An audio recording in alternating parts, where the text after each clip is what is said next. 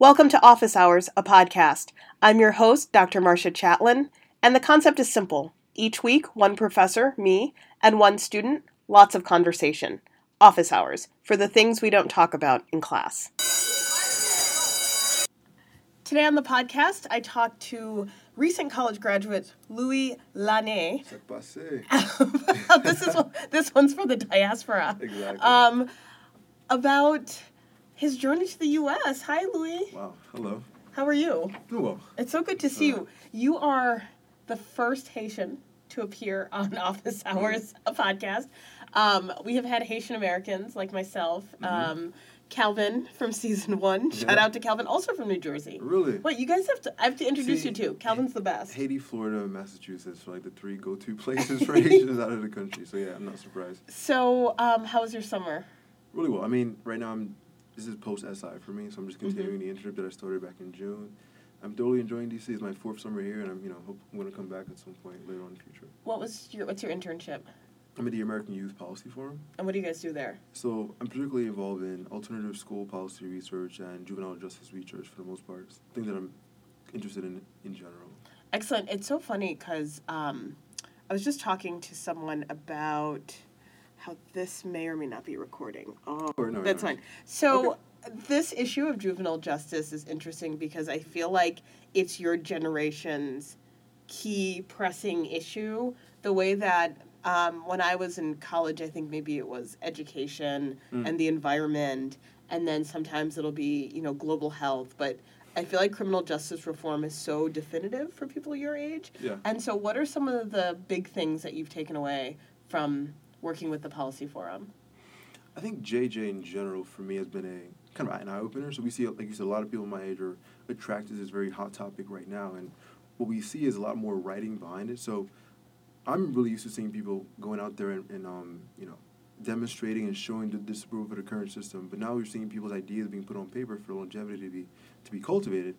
And at AYPF, what we do is kind of bring different constituencies together to kind of talk about these issues together to see if we can form cross in, cross uh, institutional policy around that. So the idea of youth courts as opposed to um, suspending and d- detending students as a way to build um, leadership among the students who are holding their own hearings and build kind of accountability measures that are actually helpful and not punitive. This is interesting because I think um, the kind of shift um, intersects a lot with, you know, the big ones race and class and access to power. And from your vantage point of kind of where you're coming from, did you see this as a pressing issue when you were when you came to the United States? No, no, no, no. See, when I came to the states, all I wanted to do was go to school and be honest, just get A's because that's what I my parents told me to do. So how old were you when you came to the United States from Haiti? So I came here on August second, two thousand three. On Saturday, August second, two thousand three. You were to the day. Yeah, it was a twelve thirty flight. It was the worst day of my life because I didn't want to leave home. But came there and I knew that I had to succeed in school to su- succeed in life, and that's what I try to do. So let's let's back up here. So you have been in the U.S. for 13 years, Fifteen years old last Thursday. Last Thursday? Years, yeah. and how old were you? Because I'm I was old. nine and a half, yeah. So 13 years ago, like I was, a gr- I was paying taxes 13 years ago. Really? So like, yeah, really. So 13 years ago, you were nine years old, Yeah. and um, had you ever been to the U.S. before? I came twice to visit my dad 'cause my dad was actually physically in the United States while my Uh-huh. mom and I were in Haiti. Uh huh. And but that was the one time that we knew that, that was a one way flight, which was not ideal for me. But What did your mom tell you? she said, you know, we're gonna take a trip. It's gonna be kind of long. It's not a long flight, but it's a long time, right? and I I knew that we were coming back because we started selling our furniture at home. Mm-hmm. And to me, that was like the sign that I had to get ready for something unknown. And it didn't hit me until I saw her. You know, in Haiti, the, the airport is always like a very packed line. Everybody's trying to get in and get out. Everybody's at the airport. Everybody's airport. trying to get out. Yeah. And so we were in that line. Usually we just like try to get through, but that time my mom's like, like she wore her glasses and she started crying to kind of hide it. And I knew that at that point something bad was gonna happen. Oh my gosh, was it just the two of you? just two of us, yeah. Oh, that's like the saddest The story. saddest story of it. So, when you think about, um, did you speak English when you came? No. Oh man, they really got you. they, they got me good. it's old. No, that's so old school because like every kind of element of that story is just so familiar to me in terms Mhm. of like my family. So, some of the families living here, some of the families still left in Haiti. Mhm. You come here, you don't speak the language, No. and then the expectation is like you're just gonna thrive too. Yeah, and I was that's the hard part because I Yeah. was I came here at a very weird age, right? Nine years old. Mhm. I'm old enough to know who I am, but I'm also young enough to still be malleable. So like that's a very like awkward stage. At the same time, I have a father who hasn't spent ten years with me at all. About Yeah. so he expects me to kind of like uphold the same standard of academic that I had in Haiti, which is like to be well, we had like places back then, so first place all the time, which is Yeah. get an A. But I couldn't do that because my English was just not good. So it was like my report card was all A's plus like a, a C in English because I just could not do spelling and grammar right. So um, so you came in the summer. Did you start going to school right in that fall? Right, so I came in August second, and it, it was September eighth, my first day of class. So did you do English as a second language, or well, what do they call? uh, See how Yeah, old I they am. call it don't call it ESL ESL back- anymore. yeah. Do they? Do they still call it? They that? call it ELL now. They call it ELL. So English language Learners, yeah. Mhm. But I did ESL for a bit, but I didn't like it because it was primarily catered to Spanish speaking students, and I was a French speaking student, and that was very awkward for me to be in a class with someone speaking like down to me, to be honest, and trying to get me up to speed. But I'm just like, you know, I just wanted the basics in a way that I could understand, but I couldn't really follow. Were there other Haitian kids in the ELL? Just me. And What town of- were you in? In Irvington, New Jersey. There were no other Haitian kids there. It was a Catholic school too, so it was mostly. It's like the Spanish one kids. place there were no Haitian people in New Jersey. oh my gosh, they should have No, no. like brought you to like Flatbush Ave and be like, learn English. There were other students who were of Haitian descent, second generation, right? But they- but they were not like they weren't checking for you. They weren't checking. Actually, they were, they were making fun of me. If anything, Oh no. the first day of class, I remember. I remember. You are like a Wyclef track, like seriously. worse. like Sweet seriously. Micky track, not even Club. All right, For for the those who know. for the ten Haitian listeners out there, that joke just slayed. for everyone else, Sweet Micky is like He's the president. he was former well. Yeah. back in my day, Sweet Micky was a member of the band, and now he is the he was the former president of Haiti. So it's like So if you know him as I know him as a guy who, who went to school together and he dropped out and he became president. you you know him as the president. I know him as the guy who had like the mad beats and like was a singer. Wore But- dresses to sing and whatever. and so anyway, so you don't know what's going on. No. So, so so so what is that like? First day of class, teacher saying, you know, something, something, Louis Dene, something, something, sit down. I, I just don't recognize what she's saying, so I just hurry up and sit down. Mhm. And then um, she asked a question to the class because I, I, came to kind of late 'cause I didn't know when class started. Usually it starts at eight o'clock in Haiti, but here it starts at nine thirty, which is weird for me. I get there, they're having a, a lesson on a history lesson on um, the Spanish Inquisition. No, on the colonization of Caribbean islands f of all things. And you're like, hey. I'm sitting there, I don't know what's going on because I, I just like hear Caribbean islands and ships. And the teacher asked, you know, who can name the three ships that were used by Columbus to, to sail the to sail the seas? I'm like, I just learned this like two months ago in, in Haiti, right? Yeah. But no, everyone was like, uh, trying to guess. Look, there, there was no Google back then, so you had to like look through the books. I'm like, first of all, it's easy. Like Santa Mhm. Maria, Nina, Pinta. I'm like, I answered that. And then two guys behind me said, psst, psst. I turned back. Somebody was like, sakpase, like two Haitian guys. So you're like, oh, there's Haitian people here, yay. And I thought they were my friends, right? but the, all they wanted to do was like steal my fish sticks during lunchtime because they didn't just were trying to troll They you. They were trying to troll me. Oh my god. So that's that. Hearts breaking everywhere Yes. for this story. So Uh-huh. It's very sadder than I thought it would be. so I know we're, we're going right in. So I went from juvenile justice to your alienation as an Uh-huh. immigrant child. How long did it take you to get up to speed and learn English? Four months. What, did you just watch a lot of TV? Because that's what people say. No, no, no. So this is actually okay. So I um, every Tuesday we we went to the library as a class to read books or whatever, just like a reading period. And I couldn't read half of the things that were there. Plus, I couldn't take out any books. I didn't have any, like a library card to take out. So, but there was like a box of free books that we could take out. Mhm. And my and were, the free books were all like the old books nobody ever wanted. There were actually a bunch of Shakespeare history plays, like the Richard II, Richard III, Mhm. Henry IV through fifth. And I just I just grabbed all those, brought them home, and started reading Shakespeare. Now I know a bunch of soliloquies in my head for no reason. Plus, I listened to a bunch of speeches, MLK speech and um, Ronald Reagan's um, commence, um, uh, inauguration speech. So now I know a lot. I learned through Shakespeare reading and listening to speeches, so I get the enunciation right. And my relationship through, with English is very awkward because I recognize the the way that the tones work, but Yeah. I never feel like that I own the language when I'm speaking. I, I feel like I'm just like I used to feel like I'm just enunciating words. Now I'm better at it because I actually have the writing background, but before it was all just tonal and listening and reading. And so that first year at school, so where I'm just trying to understand the orientation. So Mhm. you're in Haiti, Yeah. you're doing your life, Mhm. um, and so you came in 2003, and so um, like what was your first winter like? It was hard. I mean, We'll stop talking about sad stuff in five minutes, but is this like the saddest point, if anything? winter is the saddest Yeah. because you just You can't because it's so cold. Because my mom and I were trying to adapt, and my dad was giving us a hard time. You know, Oh, because he was like so used to it already. But he was giving us a hard time Yeah. in very specific ways, and Yeah. he was mad that I w- that I wasn't like highest honors all the time. He expected me to do certain things to make him look good, and I couldn't do that all- like at, Yeah. the, at the rate at which he wanted me to. But I kind of used that as like a way to propel me forward. Yeah. And um, I remember vividly when I first um, joined the basketball team, which is like a language that we all speak. If you play basketball, you don't need to speak English. Did you play basketball in Haiti? Yeah. Okay. So I, I, I knew that. I didn't know people in Haiti played basketball. I A thought everyone was playing in soccer. basketball. Soccer was like the national sport, but the cool kids play basketball. too. Really? Yeah. I've never seen a Haitian person play Well, basketball. now you met one. If Even one. I know. I know. This is how people like make bad decisions about politics based on nothing. But go ahead. Exactly. So um, I played basketball. I made a lot of friends through that, and um, practice was from four to nine. After after that, I went home straight, and I remember just like getting to my books, reading a lot ra- uh, ravenously, learning as fast as I could to get better, so my dad could stop giving me a hard time about Mhm. it.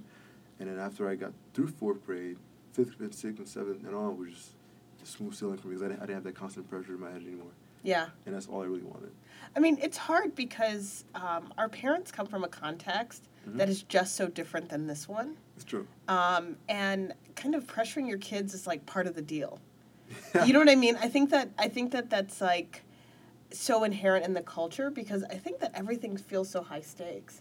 I think when you come from poor countries, everything feels really high stakes. There's definitely like like an immediacy that you kind of adopt in order to succeed as a way to live, not just to you know to thrive at your own pace. Because there's no plan B. Plan A is There's no safety yeah, net. it's always education. Yeah. Intellectual currency is the way to life, basically. So how did you?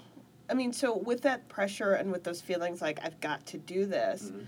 Um, what's your relationship to achievement now? To achievement now, I mean, I tell a Truman Scholar who just graduated from. Stanford, who's incredibly says a professor at Georgetown who Yeah, was yeah, yeah. it's like- so it's like we're the same person. But go know, ahead. So, so for me, it's, it was a lot of unlearning this sort of competitive aspect that I used to adopt, kind of attribute to succeeding. Mhm. So I went to an all boys school when I went to high school, St. Benedict's Prep, where I'm going to be working come September. And the idea was, you know, kind of get all the testosterone going, play a lot of sports, and just su- succeed through competing against the best students in your school. When I got to college, however, you know, it really was it wa- it wasn't about competition. It was more about learning for the sake of learning. Mhm. And I try to really ad- ad- adopt that sort of mentality and see if I can like kind of be a better, you know, scholar in that sense.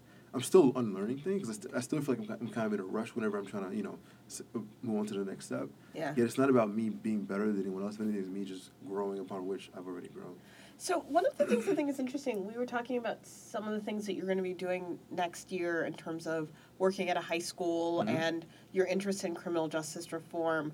How do you explain that to your parents? Because I think for most, I shouldn't say most, but like every Haitian parent I've ever met, except for like maybe my mom, the, ideas of success are very confined to being a lawyer, a a doctor, doctor. or an engineer. exactly. Um, and so, how do you talk to your parents about wanting to like be woke and change the world in the ways that you want to do it? I'm probably the most unconventional Haitian son you'll ever meet. So my mentality was always, mom and dad, I'm gonna do what I want no matter what, which is unheard of. If anything, Mhm. you'll get the you know, the look and like the, the shade from your mom. And your dad's gonna. Yell I heard you. I saw your parents reading you pretty well at Truman Leadership Yeah, Week. reading well. I was like, Yeah. I was. I turned the corner. I was like, "Am I with my family?" I was like, "No, that's Louis' family." This okay, Telling so him to cut it out. in public it's just like, all right, my mom runs the house. Not gonna lie, yeah. but you know, when it comes to my own education, Mhm. I have I, I'm the driver in that sense. Even when I Mhm. was young, and I think they, they try to instill in me a sense of accountability or self accountability that I can really use to kind of drive myself forward on my own. Mm-hmm. And with that comes the you know, if I'm gonna succeed, it's gonna be on my own terms. Therefore, I I need to decide what that means for me.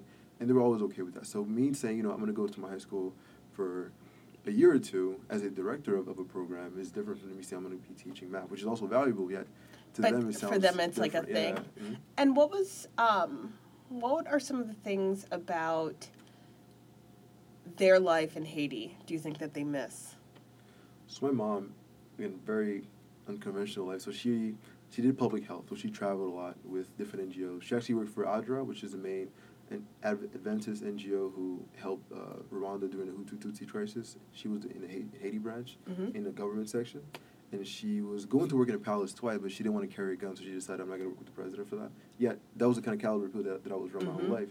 But coming to the United States with a whole new kind of chapter, kind of have leave all that lofty stuff behind and kind of see if we can actually earn it back.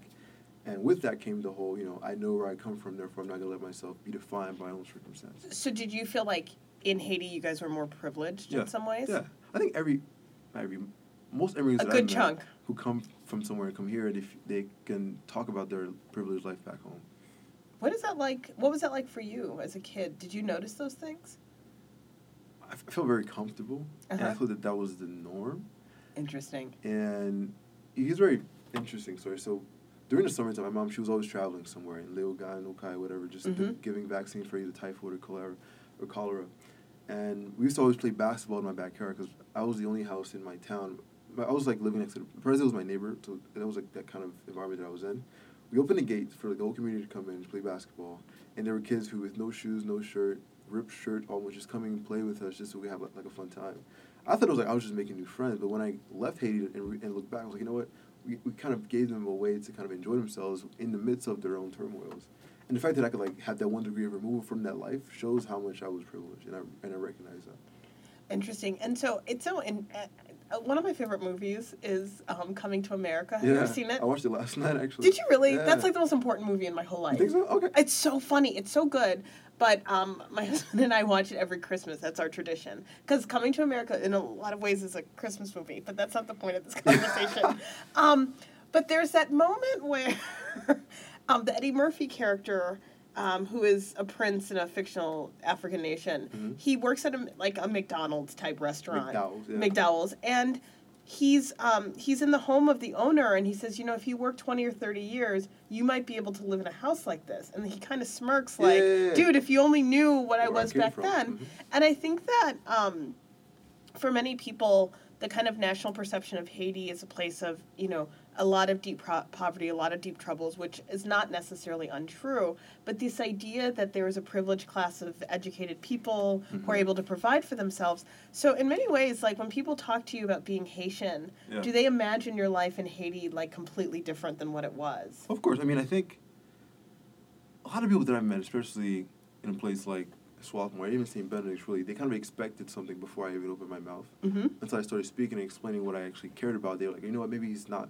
what I thought he was. But I think it all comes from this inability to consume information the right way from Mhm. commercials and TV. So And hashtag racism. yeah, hashtag Stuart Hall if you want to like un- decode and encode certain things, right? So I think for me, recognizing what it means to kind of accept what you are receiving and Mhm. the inability to kind of discern from, you know, where is the information coming from and what is the message being purported, et cetera, et cetera, is like a ingrained sort of instinct that people have and need to unlearn, right? Mhm. And so my friends who used to do that, now they know me personally, so they know that I'm not that, that I'm not from that sort of situation. They kind of get a sense of maybe I should be more careful of what I accept and what I kind of give out.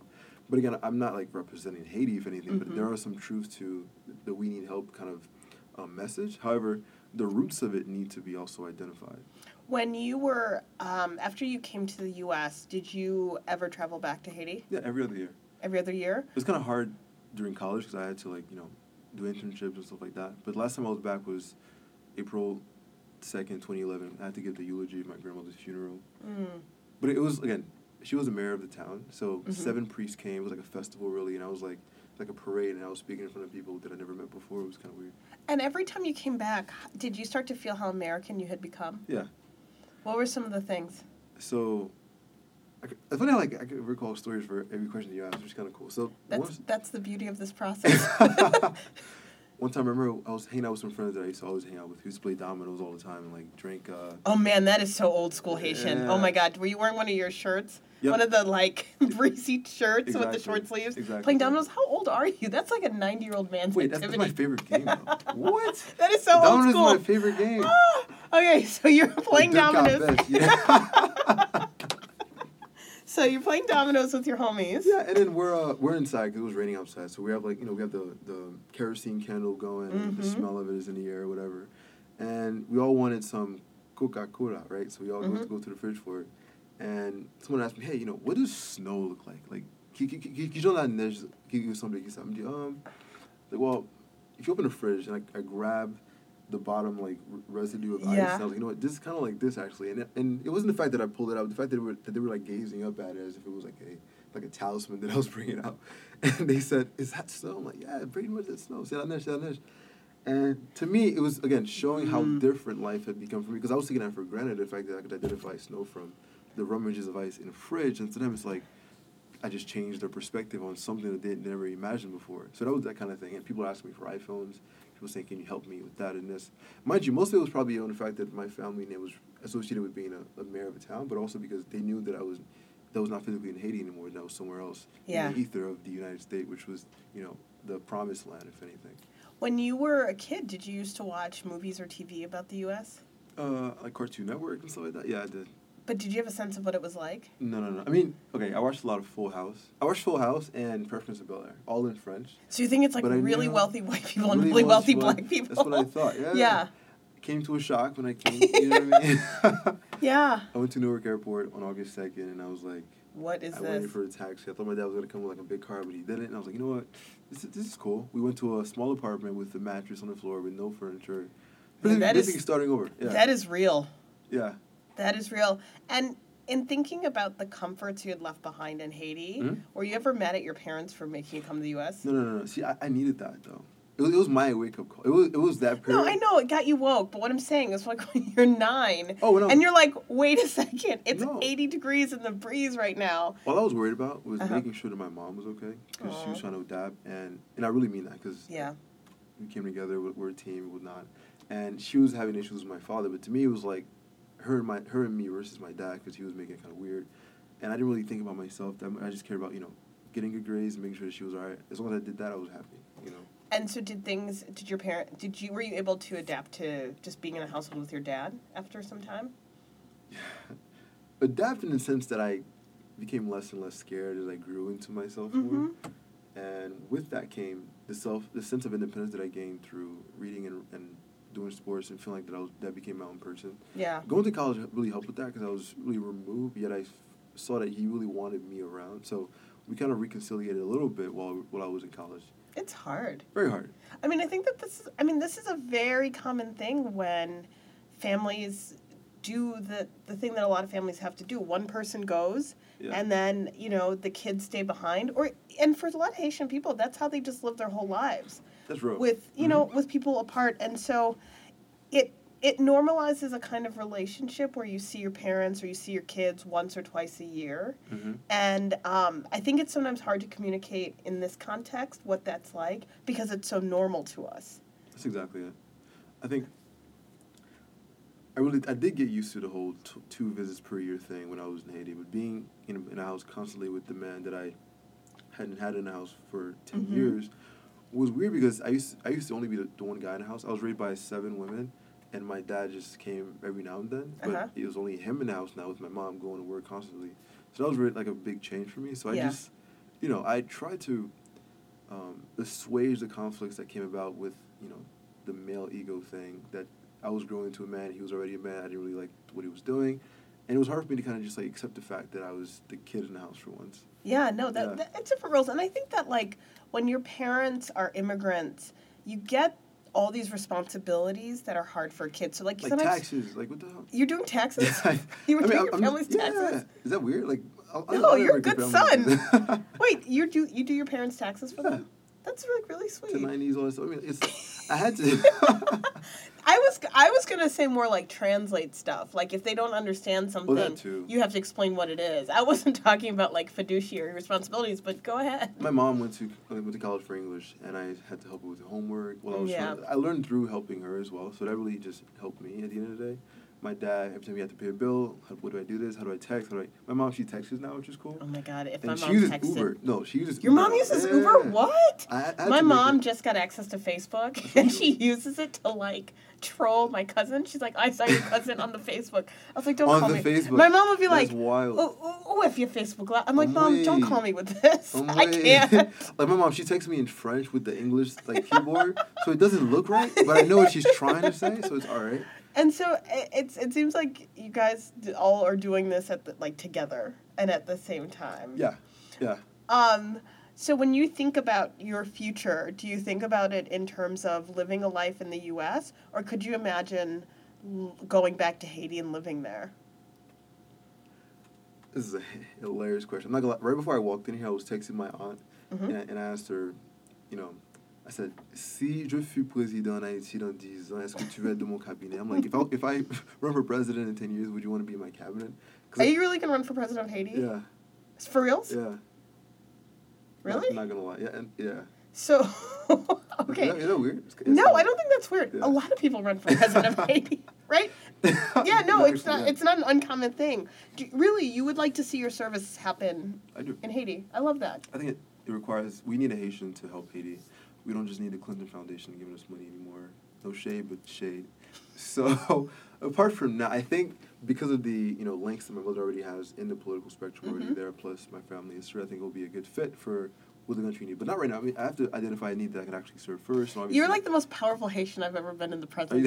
uh, I mean, our people are very like rural country. Besides yourself, I'm sure. Uh, but. No, but seriously, we're like um, we're country like poor people in that country, and so the fact that like I'm in the presence of such a Haitian power player Mm. is like something I'm gonna put in my diary. Cause we need we need more, for lack of a better term, Haitian nationalists. I think people who actually believe in the country and have a certain sense of Mhm. pride in it. hmm Yesterday, actually, I was helping my mom to go to a Union Station, and at the time, we, I met a guy who was not who was ha- having trouble kind of change his train to another one. He couldn't speak the language. He was Haitian. He was trying to go to Edinburgh in in uh, Virginia. I'm not sure where Edinburgh Mhm. is, and so. I heard the, the You accent. can hear the Yeah, I'm accent, and you're like, excuse me, about Uh-huh. that. I helped them out. And after he's like, no, thank you. I really appreciate it because Haitians really don't recognize other Haitians. They usually like to try to go away from them. "Oh, that's so sad." But but it's a very common response to any sort of help from another Haitian to another because Yeah. it's like it's such a very like a version of neoliberal perspective of being individualist, right?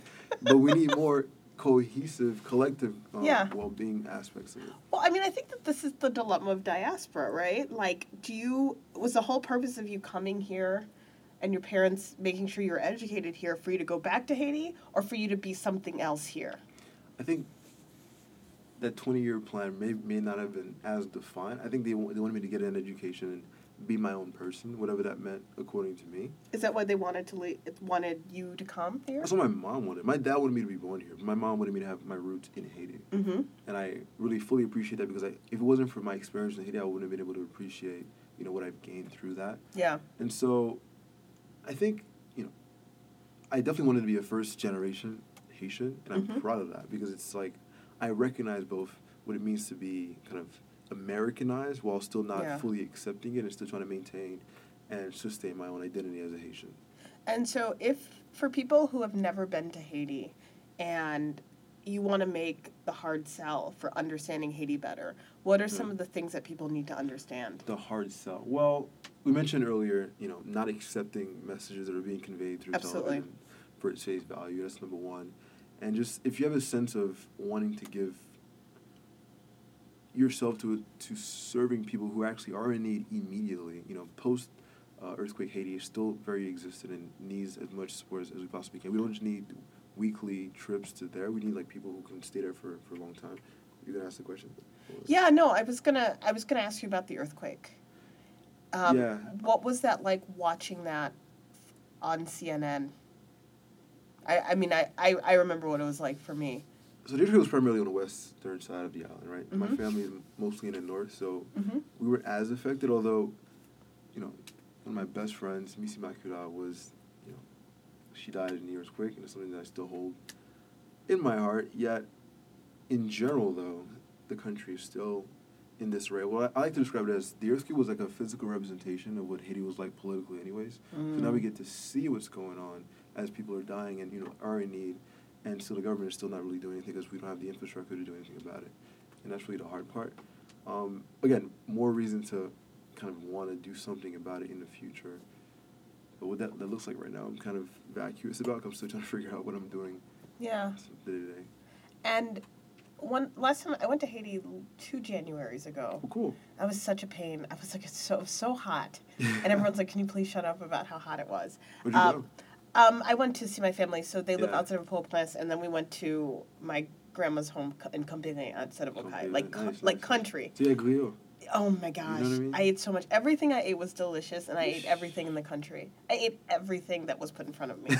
I had no complaints about the food, but I was like hot the whole time. But Yeah, anyway, yeah. but one of the things that um, you experience when you go is that um, it never occurs to me that anyone goes on vacation there because for me haiti was always a place you went to go see your family and so when you're on the plane and you're talking to people who are like yeah i collect tons of haitian art and i resell it for all this money and you know they're not buying it for what they sell it for Exactly. and people who are on their way to like their luxury you know Hotels. hotels and beachfront it's just a very i think this was the first time that I saw Haiti in a different light because for me it was like everyone on the plane was going to go see their family, reconnect, you know, bring money back, all this kind of stuff. It's always money back. And, and yeah, right, and like bring money for people who need it or bring clothes or whatever. Yeah. But there was this whole economy that was happening Yeah. um, that I just was not fully aware of how deep it runs and how global it is.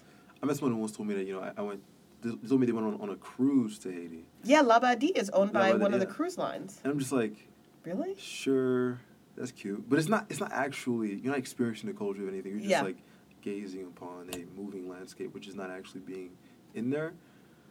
I, I, I don't like the idea because it, it's it's like a whole colonial aspect to just going somewhere and not actually staying. You're you know you're benefiting from the view, but you're not actually experiencing what people's lives are like. Especially when the country is in turmoil to begin with. Yeah. Like you're three or four degrees removed from that, and you're able to say I had a great vacation. You know, Yeah. it's not it's not what you want. It's not what I want to see, right? Yeah, there is a value to tourism, but who's benefiting from that? hmm If it's just this- the uh, the yacht or boat company, then I'm not too happy about that either. Yeah. Yet, the mercantile aspect of it all is so inescapable almost because people are just gonna do what they people are gonna travel back and forth. But Mhm. Haiti, again, in my mind, is like a gem that's that's you know like an unearthed diamond that still needs to be worked on. Especially since we almost wiped the, the slate clean, really figuratively, also literally with the earthquake. We can now rebuild something that we actually want. We just need the right leadership to do so, which is the main missing piece right now. And so when you think about yourself and other, you know, children of the diaspora, Mhm. for lack of a kind of better word, of your cohort, Yeah. what are some of the things that you do to stay connected and not change too much? I mean, I, def- I speak French at home only. Really? Yeah, unless my parents are mad at me then it's Creole, because like Because they need to really yeah, go in. to Let me know what it is. right? There's like some words that can't can only be said. yeah. Even my mom, she's like she's she's strictly French, but when she gets mad, it's like you know the Mhm. C's become K's and things Mhm. go completely crazy. But I try to stay connected with my friends back in Haiti. So recently, I reconnected with a friend of mine who we were in kindergarten together. Actually, she she went she graduated from Columbia same year as me, which is kind of weird. We haven't seen each other for like 16 years, and you know she's doing well. I think she also has plans to go back to Haiti eventually, and so. Staying, staying connected and also making sure that you know where you come from, not just by you know keep saying it and preaching it, but also by acting in a way that you would act when you were back there. So getting good grades, doing the best you can, being a representative through your action, not just your words. Those are all the things that I try to do. And also having the foresight of all one day wanting to go back and do something productive in Haiti. That's my kind of plan. And my parents, you know, my dad, he doesn't really want to claim to want to go back, although I feel like he does want to spend some time there. My mom, she definitely does want to finish her, her life in Haiti. She wants to be here until I become settled and wants to go back to work. And I want to do the same thing eventually. Yeah. So, And so, what are some of the things that you've learned being here that you appreciate? Well, life is hard, bar none. I think when people come from a place where they've already been used to a certain kind of lifestyle, and they've been Mhm. placed into a different situation, right? Whatever different means for them. hmm Adapting is is one piece, but also just thriving, if that's your goal, is, is a totally different piece. Because building social capital, like social trust among those around you, while you're already used to another place, is the hardest thing. You're gonna have to rebuild and regain people's trust and show that you're a valued member of your um, immediate society, immediate community.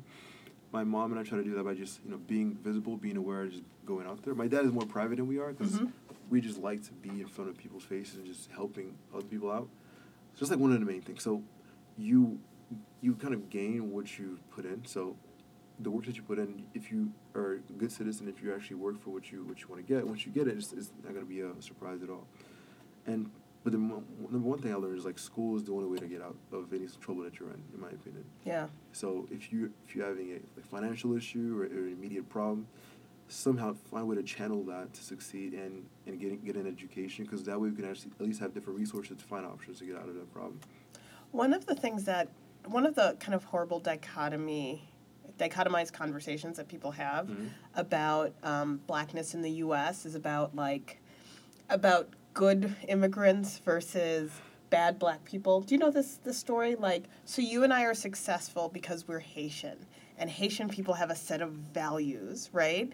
And that is amplified in order to say that black Americans don't have this values and this is why they're not successful. Do you, do you encounter a lot of this nonsense? That's it's a very big yeah. It, It's it just is like- nonsense. I mean, it- I mean, uh, you don't have. Well, I guess you believe it's nonsense now that I've bullied you No, into no, no, saying that. But do you know what I'm talking about? So this is something that always troubles me a little bit because on one hand, I'm incredibly proud of the things that I have learned from my Haitian family and my Haitian roots. Yeah. And at the same time, I never want those roots to be used in order for like more anti-blackness to Yeah, like reproduce like itself. separation from you're not one of them, you're one of us. Right. And so I was Better. wondering if this is something that you had encountered kind of as you became more successful at school or as you kind of get more opportunities to get in front of the room, if people are really, in a strange way, um, they really make note of the fact that you are you're Haitian or you were born elsewhere or that you're an immigrant as contributing to your success. a, a very like conflicted relationship with that topic. So on one hand, my dad is pretty very much you know blacks on the whole in America are, are bad. You know African Americans are, are, are not good people, and you know being a Haitian you got to be different from them. You got to be better than them. You got to learn because you're not you don't have the privileges that they, that they have. My mother on the other hand, she's not that way. She Mhm. she she's more like an equalizer. She knows that you know black is black no matter where you're from in the diaspora. So you got to really own that on your own. When I went to Swarthmore, actually, my first year, I uh, had trouble fitting into the Black Cultural Center because I wanted to kind of explore my Haitianness in a way, in a, in a very academic way. And I felt like I had to choose between being a Haitian and being a black man for a bit. Mm-hmm. Until I got older, I realized that, that was like a false dichotomy that I was Mhm. creating in my head, and I just kind of married the two. And so again, Black lives need to be you know unified in a way that recognizes the different nuances and all on all sides, and you can exist within both kind of Mhm. parts of the spectrum.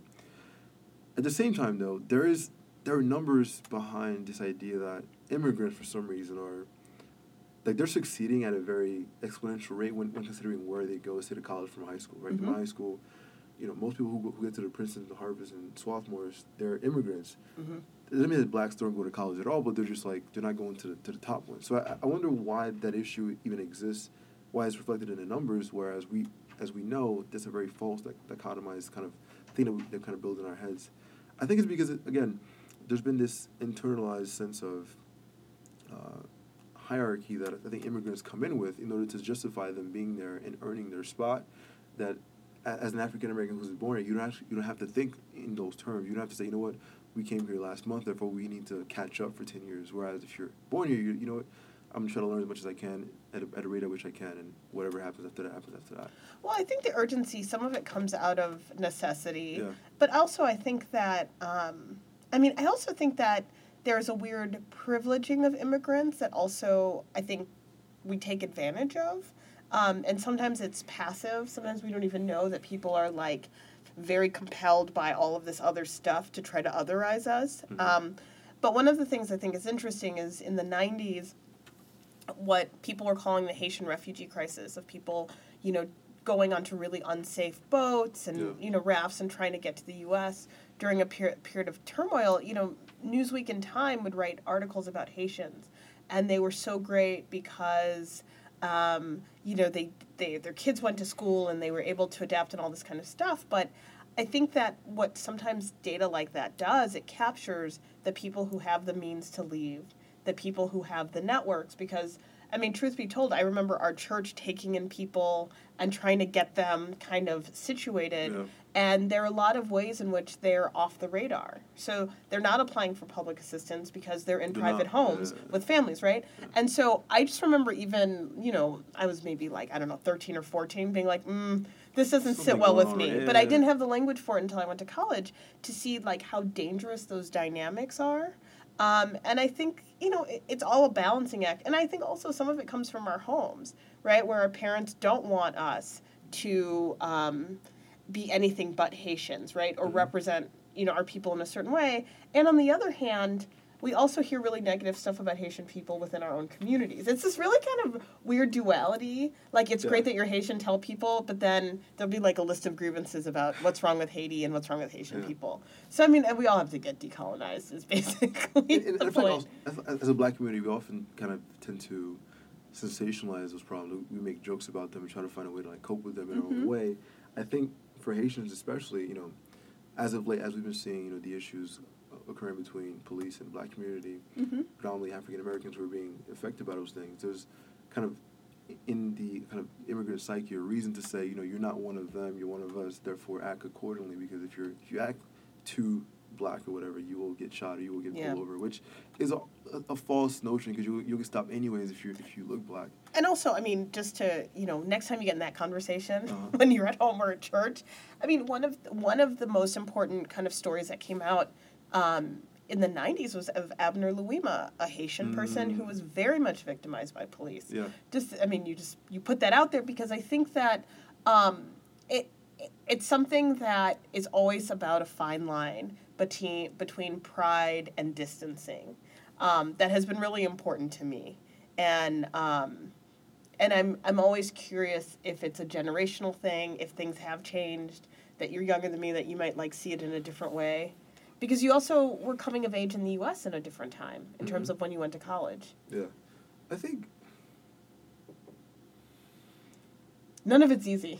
none of it is easy. But None but- of this stuff is easy. we're all living through these things, right? Yeah. So my reaction is always, I'm I do not want to forcibly or artificially remove myself from the diaspora and Mhm. say, you know, I'm Haitian, I'm not fully black, because that's a false claim, first of all, but also Mhm. it doesn't help the conversation as a whole, because Mhm. if, if we're trying to progress as a people, we need to recognize our, our mutual connections on that front.